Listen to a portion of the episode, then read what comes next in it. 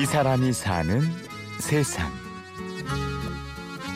자, 살아있는 대합입니다. 자, 5,000원씩 가져가세요. 자, 5마리 밖에 없는데요? 네, 주셔도 돼요.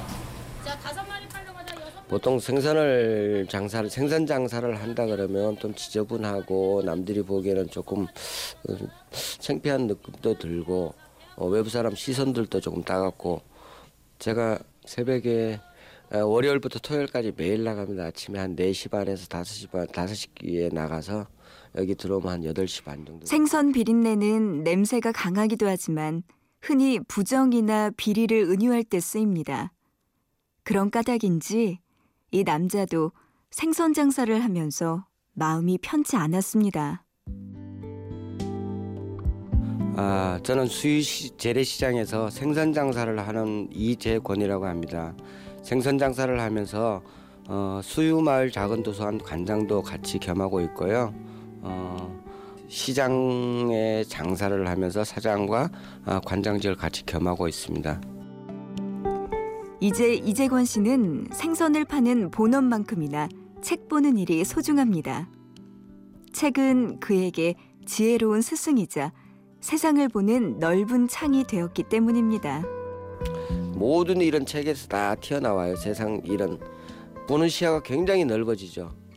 참을성도 생기고 모든 것이 굉장히 좋은 것 같아요. 어쨌든 그러면서 생선을 팔면서 조금은 창피한 느낌도 있고 이랬었는데, 책을 좀 많이 읽고 마음을 이렇게 다잡다 보니까 창피한 것들이 없어져요. 책 속에는 생선 비린내의 새로운 의미도 담겨 있습니다. 만나고 싶었던 나 자신도 만날 수 있습니다. 나는 누구인가를 타인한테서 묻지 말고 나 자신에서 물으라는 얘기 있어요. 타인이 나한테 얘기를 하는 게 나를 평가하는 게 아니라 내가 삼작에 대해서 나를 평가하는 것. 그 어떤 책이란 게 그래. 책 속에서 보서 한마디 몇 글자 그것이 나한테 말로선 다 표현할 수 없는 것들이, 그런 것들이 가끔 전율을 느낄 때가 있어요. 나한테 자꾸 얘기하는 거죠. 저하고. 뭐 책을 자꾸 읽는다는 거는 저 자신하고 자꾸 얘기를 하는 거죠.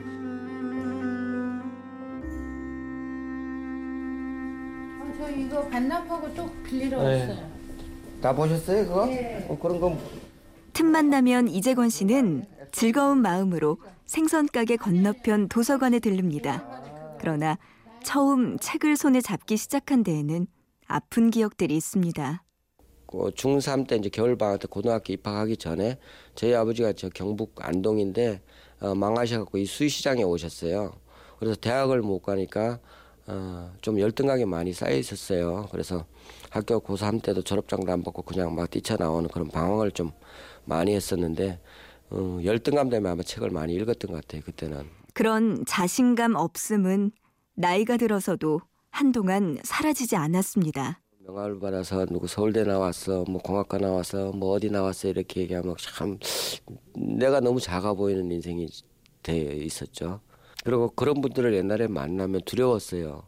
이제 옛날에는 조금 높은 분이 여기 오시면 뭐 말도 제대로 못하고 거기에 내 의견도 발표를 제대로 못하고 그랬었는데,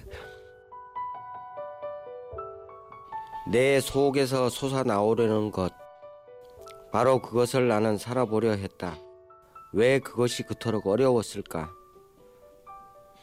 자기 마음에 생각하는 그런 삶이 있잖아요. 그러나 그 삶을, 인생을 살아가면서 그게 쉽지 않다는 얘기겠죠. 굉장히 살다가 보면 자기 꿈이 꺾이고 자기 의지대로 가는 방향대로, 생각하는 방향으로 가지를 않고 그렇게 사는 것이 인생이고 그것을 포용해야 될 필요성이 있는 것 같아요.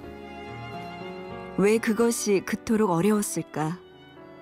지난날 꿈꾸어도 이루지 못한 것들 때문에 많은 눈물과 회한이 있었습니다. 그러나 생선장수 이재권 씨는 책 속의 주인공들을 만나면서 아, 그것이 바로 인생이란 것을 알게 되었습니다.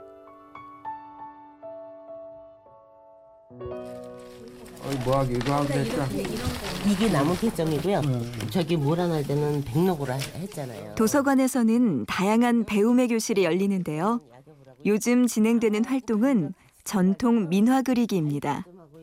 민화는 도서관에서 하는 프로그램 중에 하나인데요.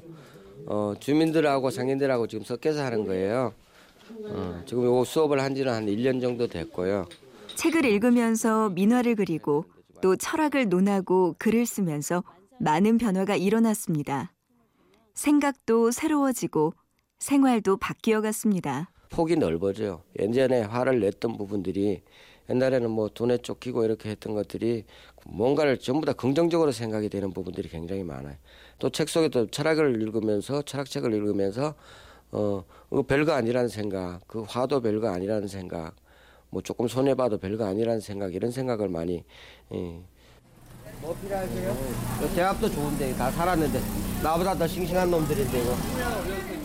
책을 도서관에 가서 책을 읽고 그 감동을 느끼고 다시 또 가서 장사를 하고 그리고 주위에 같이 장사를 하시는 분들을 보면 이제 돈을 많이 버신 분도 있고 뭐 요즘 뭐 수입차가 대세인데 수입차 타고 다니는 시장분들도 계세요. 좀 외람된 얘기지만 그 사람들보다 내가 더 부자인 것 같은 느낌을 저는 많이 느껴요. 보통 저 같은 경우는 아침 9시에 올라와서 한 10시 반 1시간 반 정도 책을 읽고 저녁 지금 이 시간쯤이나 한 5시나 그쯤에 올라와서 8시에 문 닫을 때까지 좀 책을 읽고 그것이 뭐 행복이죠. 뭐 책 읽는 게. 이 사람이 사는 세상. 아침에 눈을 뜨면 할 일이 있어 기쁘고 읽을 책이 있어 행복한 사람. 수유시장의 생선장수. 수유마을 작은 도서관 지킴이 이재권 씨를 만났습니다.